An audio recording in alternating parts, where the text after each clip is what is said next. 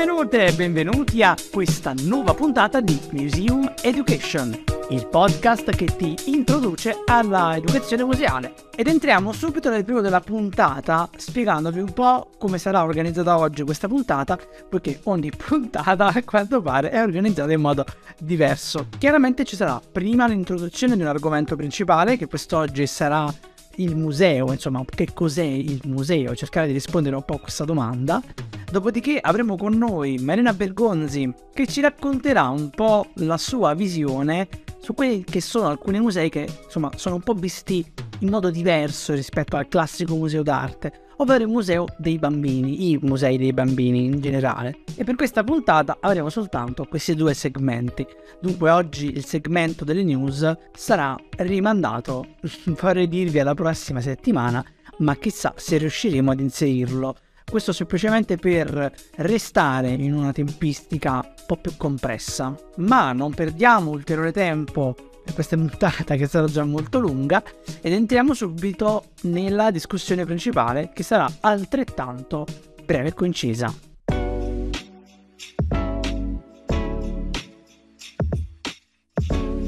Dunque vorrei iniziare questa puntata facendovi la stessa domanda che ho fatto all'inizio di un mio vecchio articolo eh, intitolato appunto Che cos'è il museo? Ecco, a questa domanda voi sapreste rispondere no, perché essenzialmente l'ICOM, l'International Council of Museum, cerca di rispondere a questa domanda. E proprio lo scorso anno si è rinnovata quella definizione che in realtà permaneva da boh, più, di 15 anni, mi sembra. Adesso molto molto rapidamente cercheremo insomma di tirare un attimino le fila su questa definizione e capire anche perché essenzialmente c'è quest'idea che alcuni musei siano, tra virgolette, più musei di altri. Ecco, quindi la definizione all'attivo oggi di museo è la seguente. Il museo è un'istituzione permanente senza scopo di lucro e al servizio della società, che effettua ricerche, colleziona, conserva, interpreta ed espone il patrimonio materiale e immateriale. Aperti al pubblico, accessibili e inclusivi, i musei promuovono la diversità e la sostenibilità. Operano e comunicano eticamente e professionalmente e con la partecipazione delle comunità offrendo esperienze diversificate per l'educazione, il piacere, la riflessione e la condivisione di conoscenze. Uff, insomma, un bel pippone, perché bisogna dirlo, è un bel pippone. C'è da dire che poi non credo ci sia questa esigenza di stabilire quale sia la definizione di museo nasce proprio appunto da, questa, da questo bisogno di dover riuscire a rispondere a questa domanda, una domanda che secondo me non ha molto, non ha molto senso già dal principio, poiché il museo per quanto riguarda questa definizione, così come è raccontata, sarebbe un posto veramente molto molto bello, ma più che una definizione io direi che è quasi un auspicio perché qui in Italia, ma in realtà anche al di fuori dell'Italia, sono davvero pochissimi, se non inesistenti, musei che si attengono davvero a questa definizione che l'ICOM ci dà di museo. Aperti al pubblico, accessibili e inclusivi. Io mi domando se ICOM a questo punto insomma voglia realmente che, che i musei siano aperti al pubblico, accessibili e inclusivi, cioè se lo pensa veramente, oppure se veramente questo è, una, è un grido di, di disperazione dire musei per favore siate aperti al pubblico, accessibili e inclusivi, perché queste tre cose in realtà sono pochissimi o nessuno i musei che lo sono. Aperti al pubblico in che modo aperti al pubblico? Pagando un biglietto di 25 euro? alla faccia dell'apertura. E infine dice offrendo esper- esperienze diversificate per l'educazione, il piacere, la riflessione e la condivisione di conoscenze. Allora, prima di tutto dico, basta questa condivisione di conoscenze. Io posso andare al museo anche non, non perché voglio conoscere qualcosa, imparare qualcosa. Il museo non ha nessuna sacra risposta sacra alla vita. Il museo piuttosto dovrebbe, dovrebbe mettermi dei dubbi. Eh, poi mi fa molto ridere queste esperienze diversificate per l'educazione e il piacere.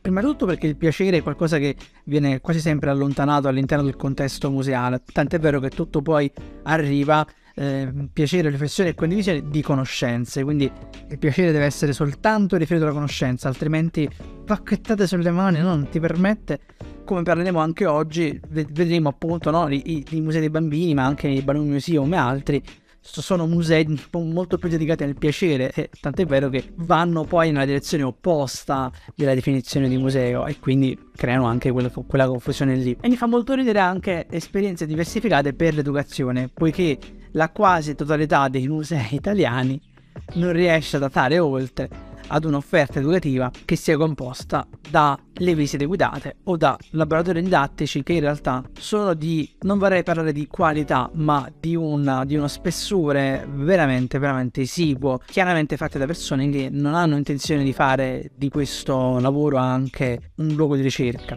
Questo podcast si chiama Museum Education proprio perché parliamo di educazione all'interno del museo e ne parliamo perché in Italia c'è un problema gigantesco ma non soltanto in Italia, in tutto quanto il mondo. Eh? Non, non, non, pensiate che uscendo insomma troviate il sacro graal da qualche parte. Il problema è diffuso. Questo è un podcast che vuole cercare di smuovere per cambiare le cose, no? E c'è un motivo se vuole farlo. Detto ciò, termino questo primo segmento con l'invito a boicottare in qualche modo quello che ICOM fa con la definizione di museo, perché è qualcosa di cui non abbiamo bisogno, anzi, esistendo la definizione di museo, creiamo involontariamente delle vere e proprie barriere che ci circondano e che, che, in qualche modo cercano di darci la sensazione di essere al sicuro, che conosciamo, sappiamo cos'è il museo, quindi non può arrivare Alberto a dirmi come dovrebbe essere il museo, perché io so già come dovrebbe essere il museo, ma in realtà è tutto molto diverso. Poi tralasciando il fatto che ovviamente la definizione che ci dai è una definizione molto interessante, sicuramente piacevole rispetto a molte altre, ma nonostante tutto è molto molto lontana dalla realtà.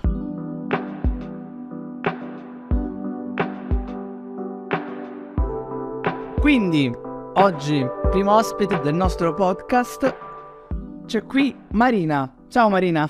Ciao, ciao, ciao. allora Marina, siamo tutti e due un po' no, emozionati. Non è intanto un'intervista quanto più un dialogo, ok? Un po' come... Una chiacchierata. Esatto, sì, una chiacchierata come ne abbiamo fatte anche altre. Uh-huh. E prima di iniziare con l'argomento, che insomma oggi è un po' il, il contesto del museo, insomma, quello che magari è o non è un museo e così via. Prima di iniziare con l'argomento io ti chiederei in modo molto banale chi, chi sei, insomma, chi è Marina? Urca, ecco, questa non me l'ero preparata. Sono preparata su altri fronti, vedi che cos'è il museo, il museo dei bambini, vedi tutto quello di cui poi parleremo, andremo a trattare. Allora, cosa faccio? Uh, sono libera professionista uh, e quindi okay. collaboro come educatrice museale, guida anche museale uh, con varie istituzioni, quindi eh, Museo dei Bambini, per esempio, a Milano, ma anche altri. Ecco, poi essendo libera professionista, progetto anche attività mie da proporre magari alle scuole, per esempio, sì. Sì, sì, ho fatto un progetto tutto dedicato alla street art, per esempio, bellissimo. Io sono intrippata, ci sono dentro fino alla punta dei capelli con l'arte urbana e mi è capitata, ecco, l'occasione l'anno scorso, per esempio, di collaborare con questa eh, primaria, progetto molto molto bello. Questo sono io. allora, va bene, io ti, ti, direi aggiungi anche un attimino che sei su Instagram, così magari le persone possono anche seguirti. Ah sì, vedi, sono pessima a muovermi. non bene.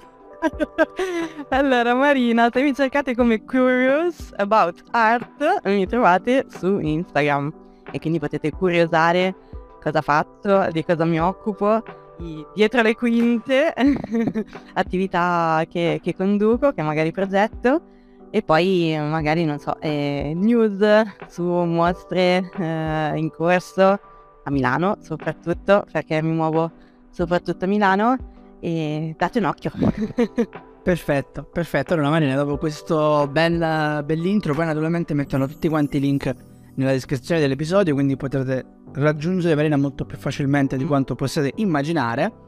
Io direi entriamo un attimino nel vivo della discussione di oggi. Io oggi ti ho chiamato perché, mm, vabbè, in, questa, in questo episodio stiamo parlando un po' eh, di che cos'è un museo in, in senso molto lato, insomma eh, cerchiamo un attimino di analizzare cosa potrebbe in realtà essere il museo, cosa dovrebbe essere il museo. Ti ho invitato anche perché eh, non soltanto sei un'educatrice museale, ma anche perché lavori in un contesto in cui a volte è difficile considerare museo ovvero il, il MUB, i MUBA, insomma, il Museo dei Bambini. Ricollegandomi un po' a una domanda che mi fecero un po' di tempo fa ormai, mi chiesero insomma la mia opinione sui cosiddetti musei dei bambini, quindi sulla scia anche del, del Balloon Museum e, e, così via. All'epoca risposi a questa domanda proprio taggandoti, dicendo insomma che personalmente mi piacerebbe che molti altri musei prendessero poi l'iniziativa come il MUBA, cioè degli spazi molto più sociali, molto più interattivi e, attivi anche con e per il fruitore. Quindi diciamo, giro un po' questa domanda anche a te. Cosa ne pensi dei, dei MUBA? Anche magari cercando anche di essere obiettiva, cioè, insomma tu ci lavori dentro, quindi penso sia anche un ambiente che qualche modo ti piace, altrimenti non so se avresti continuato. Mm. No? sì, assolutamente sì, sì, sì, sì. E poi ecco il bello eh, di, di, questi spazi, del... io poi parlo riferendomi al Museo dei Bambini di, di, Milano, che è quello che conosco, dove lavoro, poi ecco, mi sono anche una informata su altri eh, musei di bambini, poi non essendoci mai andata fisicamente di persona non saprei, ecco, però sì, per quanto riguarda il Museo dei Bambini di Milano, che bello anche giocare e che bello giocare anche nei grandi, sperimentare, magari provare quelle attività che poi proponiamo al nostro pubblico, noi, prima di tutto noi educatori, eh, prima ancora, no? Di, di, proporle poi al pubblico, ecco. Certo. Fare anche delle prove, anche riuscire a lasciarsi andare, ecco, senza mh, mm, eh, dover seguire un, un certo comportamento, no? un, un, certo atteggiamento anche, no? Quello che, che si diceva forse in qualcuna delle tue puntate precedenti, adesso sto cercando di richiamare alla memoria, no? Quello che ti ho sentito dire nelle puntate precedenti. Ecco anche quell'idea di museo come posto, come luogo ingessato, no? In cui seguire un certo regolamento, un certo comportamento. Poi ti dicevo anche l'altro giorno sono andata a spulciare sul eh, sito degli uffizi e, e a dare un occhio a queste regole molto rigide, no? Che vanno a, a regolare ogni aspetto possibile, no? immaginabile eh, di quello che può essere il comportamento del visitatore museo. Allora, io sono partita in realtà, mi, mi sono fatta un, un, giretto su internet, sono partita da quella che è la definizione di museo eh, dell'ICOM o ICOM, che dir si voglia, che definisce il museo come istituzione permanente, intanto. Sì. E qui già una prima riflessione secondo me su quelli che sono, tu hai citato prima, esperienze o progetti, ecco come possono essere il Balloon Museum per esempio, il, il Museo dei Sognatori, sono no? molto, si spostano. Esatto, quindi esperienze sì. comunque, progetti, il, il Museo dei, dei, Sognatori mi viene in mente, no? Temporanei, quindi boh, sono musei, non sono musei, chi lo sa, intanto, eh, primissima definizione no, che viene data, eh, istituzione senza scopo di lucro al servizio della società che effettua ricezione, conserva, interpreta ed espone patrimonio materiale e immateriale accessibile, inclusivo, promuove diversità e sostenibilità. Eh, l'obiettivo deve essere un po' quello di educare, ma anche di procurare piacere. E allora poi, ripensando al, al MUBA, al museo, al museo dei bambini, um, ecco sì, assolutamente un'istituzione permanente, qualcosa che c'è che è sempre a disposizione uh, del pubblico. Poi siamo aperti in realtà tutta la settimana, in settimana per uh, le scuole e nel weekend per uh, i privati, quindi mm-hmm. le famiglie.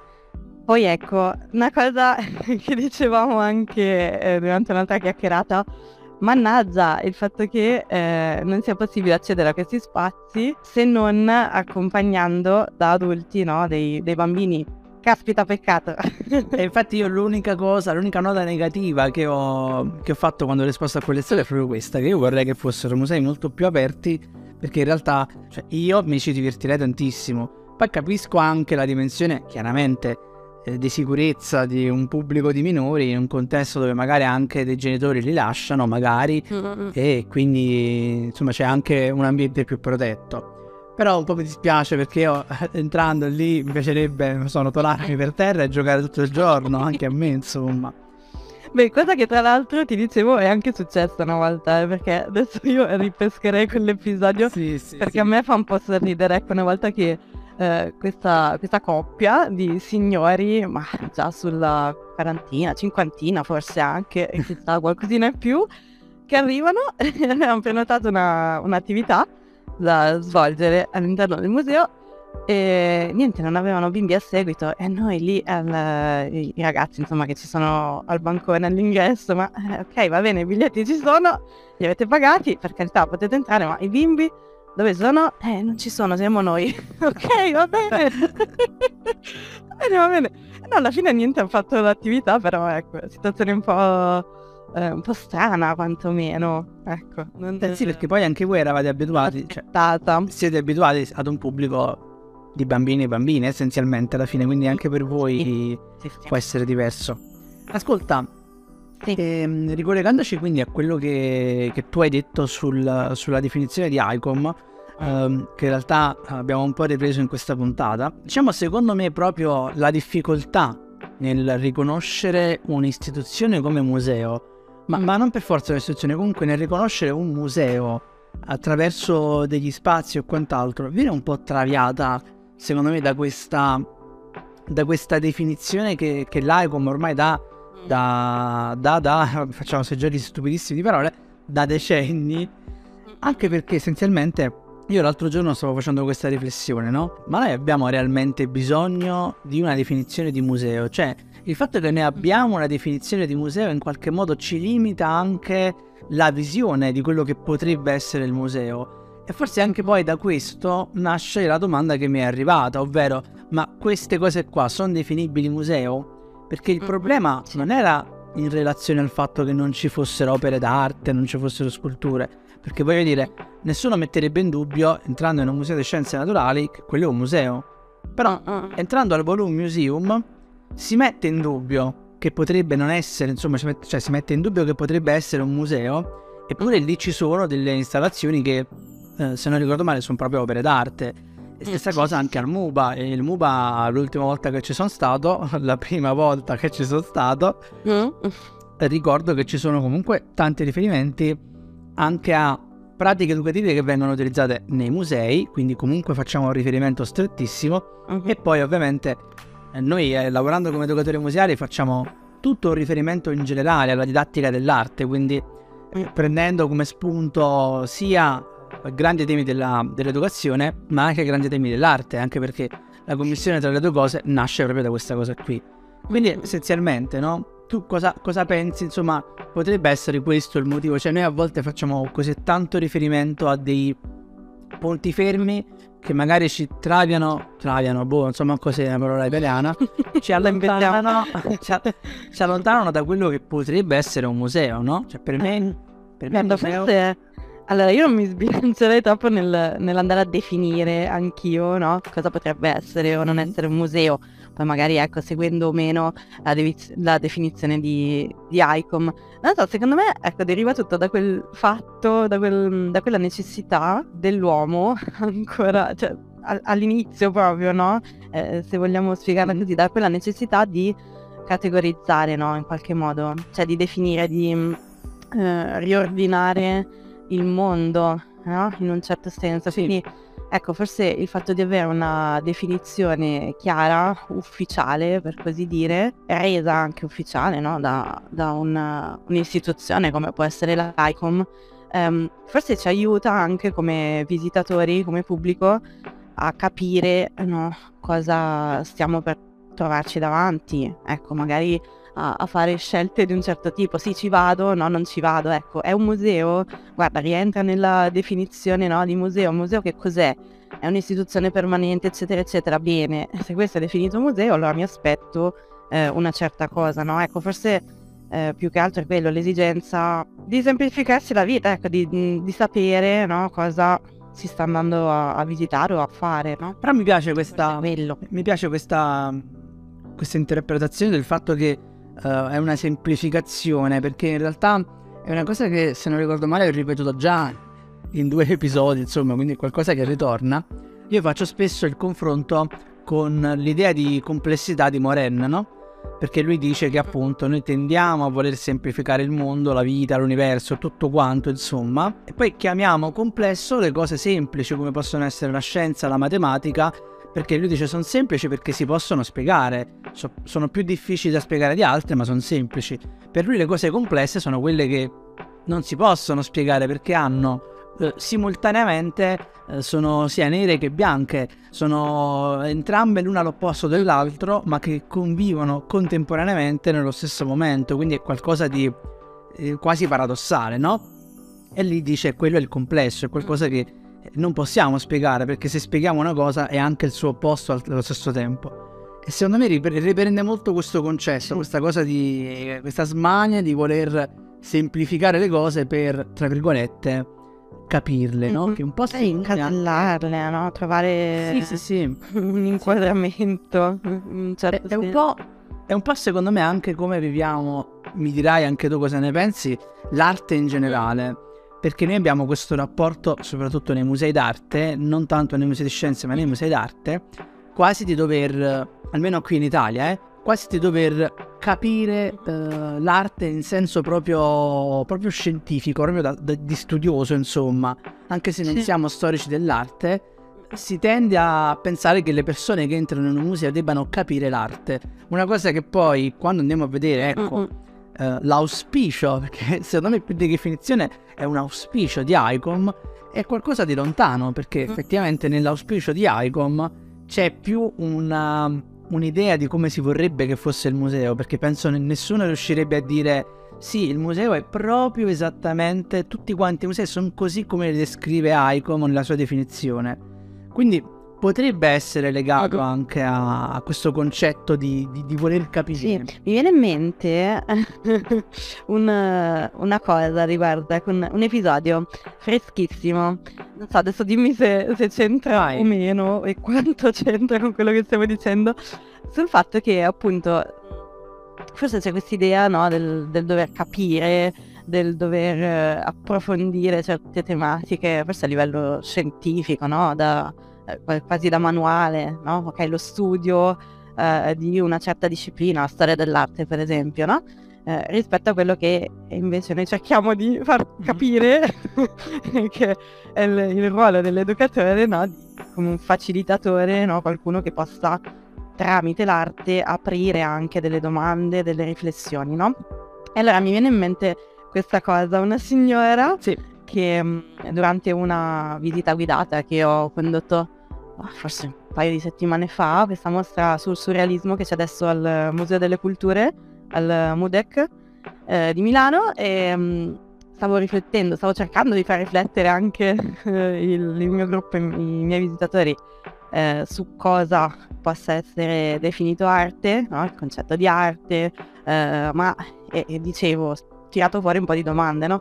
Dicevo, ma l'oggetto d'arte, no? quando può essere considerato tale, cioè che cos'è che eleva allo status di oggetto d'arte un certo oggetto, poi si parlava di dadaismo, quindi Beh. ready made per esempio, oggetti presi da contesti usuali, no, di vita quotidiana e elevati. Contrasto perfetto. Allo status di arte, io ho tirato fuori un sacco di domande e questa signora che mi guarda mi fa e quindi qual è la risposta? Eh. qual, è, qual è? Eh. Che cos'è arte? Ho detto signora bella, eh, cioè, io sto tirando fuori un po' di domande per smuoverle no? qualche idea che, che, potrebbe venirle in mente, no? per smuoverle un po' quello che anche lei stessa ha dentro. Ecco, io dicevo vi lascio con queste domande, poi ciascuno è, è libero no? e, e può anche trovare il piacere di provare a ragionare per conto proprio, no? Ecco, invece questi che evidentemente si aspettavano la visita guidata, sì, esatto, sì. perché tu schiacci play, c'è la, la guida no, che ti spiega, cerca di passare no, dei contenuti, invece no, porca miseria. io, ecco, l'intento, il mio intento era un po' quello di aprire un dialogo, io cercavo di chiedere a loro cosa potesse essere arte, no? E poi si ragionava anche sul sulla questione riproducibilità, per esempio, no, dell'opera d'arte e così certo. via. E questa signora che invece mi fa, ma scusa, perché non mi dici tu che cos'è l'arte? No, mannaggia, no. ma perché siamo abituati, o meglio, magari sono noi del mestiere, magari nel preciso campo dell'educazione, no, però le persone sono abituate appunto a, al museo come uno spazio di risposte, non di domande. Quello, quello è anche un problema. Tra l'altro c'era mm, questa docente all'Accademia che ora è a Bologna che ricordo mi diceva spesso che l'arte, quando faceva queste domande all'esame, insomma, le persone si sedevano, prima domanda, che cos'è l'arte? Una roba, no? La risposta, la risposta doveva essere l'arte è una cosa soggettiva, quindi Mm. qualcosa che ognuno la vede in modo diverso. Quindi da lì in poi si poteva iniziare l'esame. Quindi una cosa che secondo me eh, fa capire tanto perché alla fine il fatto che sia una cosa soggettiva significa che eh, lo spazio del museo, lo spazio dedicato alla cultura e all'arte deve essere uno spazio di scambio, altrimenti diventa una, una vetrina di messa in discussione, Esatto, ecco, messa in di, discussione. di rimessa sempre in discussione, no? Di uno spazio in cui potersi fare no, delle domande, eh, potersi chiedere no? il perché e il per come. Esattamente. Esattamente. Ascolta Marina, ultima domanda, poi io ti lascio andare. È una domanda, boh, a seconda delle, de- delle visioni può essere molto breve, molto ampia. Dopo questo che ci siamo detti, quindi, che cos'è per te l'educazione museale? Ah. che miseria.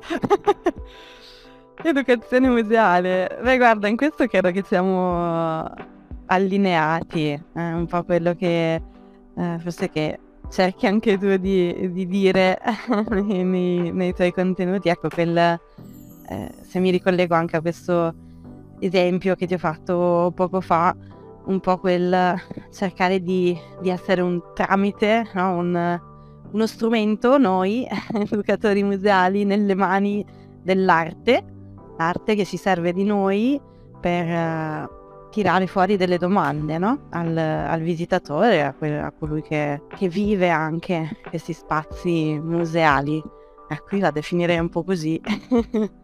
e poi, ecco, ricordandomi di questo episodio, un qualcosa che possa mm, fornirci dei nuovi occhi di interpretazione sulla realtà, su quello che poi la vita eh, che viviamo tutti i giorni può andare. Perfetto.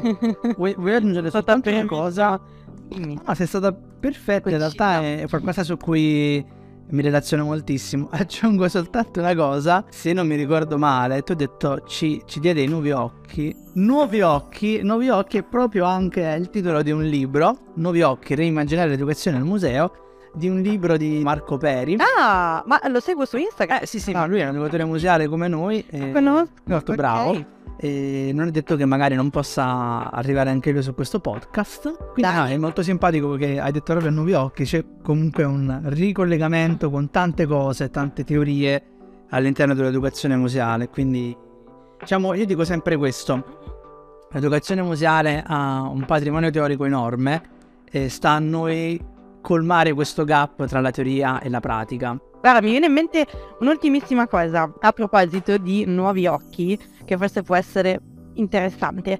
Ecco, eh, relativamente al Museo dei Bambini di Milano, per esempio, questa mostra che ancora c'è in corso, quella che anche tu hai visto l'anno scorso, che ancora c'è, ovvero Natura, ecco, non è tanto forse rispetto ad altri musei per bambini che guardavo un attimo su, su internet, dicono proprio eh, esplicitamente sul sito eh, qual è l'obiettivo? Imparare, no? conoscere, comunicare no? contenuti scientifici, per esempio, viene in mente il Museo di Verona.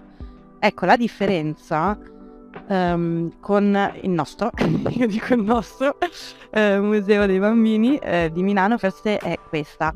Questa mostra qua, Natura, non, non mira tanto a comunicare dei contenuti scientifici, ma è proprio un cercare di allenare i sensi, quindi anche eh, lo sguardo, insomma, quell'esperienza di osservazione, di interpretazione, anche di conoscenza della natura in museo, in un contesto quindi ehm, protetto, tra virgolette, no? in cui essere, possono essere monitorati anche in un certo senso i risultati di questa esplorazione, di questa conoscenza.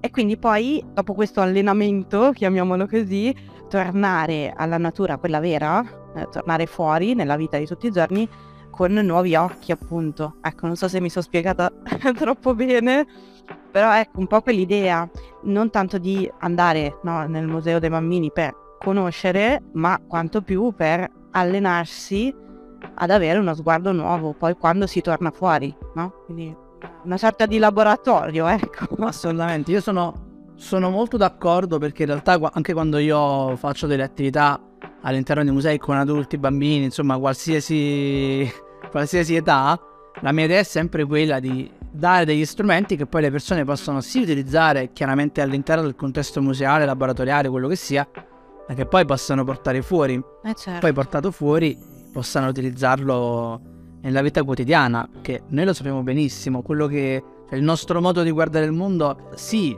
ci è stato in qualche modo, non voglio dire insegnato, ma comunque ci è stato donato ecco da, da, tutto quello che noi abbiamo studiato in relazione all'arte e all'educazione artistica e tutto il resto. Mm. Però noi lo utilizziamo praticamente in ogni ambito, in ogni aspetto della vita. Certo, perché poi sono anche spunti no, che, che, ci servono per, per andare avanti esatto. tutti i giorni nel quotidiano. Quindi sì, assolutamente. E beh, dopo tutto il pensiero creativo è qualcosa che eh, ovviamente noi utilizziamo sempre. C'è un problema, anche quel piccolo problema, cioè, bisogna risolverlo.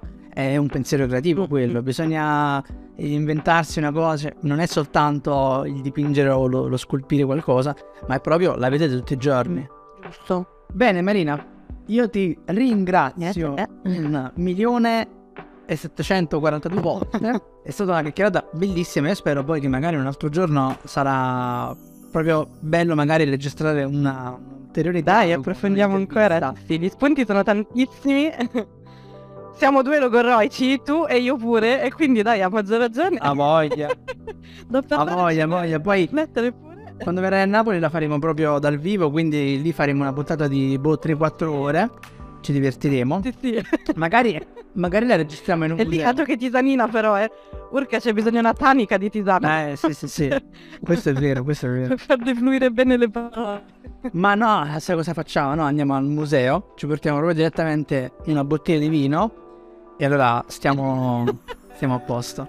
E occupiamo il museo. Urca, vedi quanti spunti interessanti escono fuori, capito? Va bene, Marina. Io ti ringrazio ancora. Grazie a te. Ci sentiamo a presto allora. Grazie ancora. Ciao Marina. Ciao.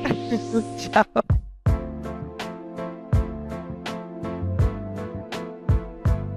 Bene, siamo giunti alla fine di questa puntata, un po' più lunga del solito, lo so, mi dispiace, ma penso fosse estremamente interessante e importante il motivo per cui, insomma, è durata così tanto. Io vi invito a seguirmi su Instagram, te- tellurio underscore ritrovato, trovate tutti quanti i link in descrizione dell'episodio. Vi invito anche a lasciare un commento, quindi alle domande anche che farò all'interno del mio canale Instagram, per riuscire ad attivare una relazione che sia anche oltre il mio parlare qui e ascoltare da parte vostra. E non mi resta che salutarvi ragazzi. La prossima settimana dovrebbe esserci una puntata molto interessante con una persona molto interessante. Quindi, senza ulteriori indugi, io vi dico buona domenica, divertitevi e cercate anche di riflettere su quello che ci siamo detti oggi con Marina e seguite anche lei. E niente, a presto.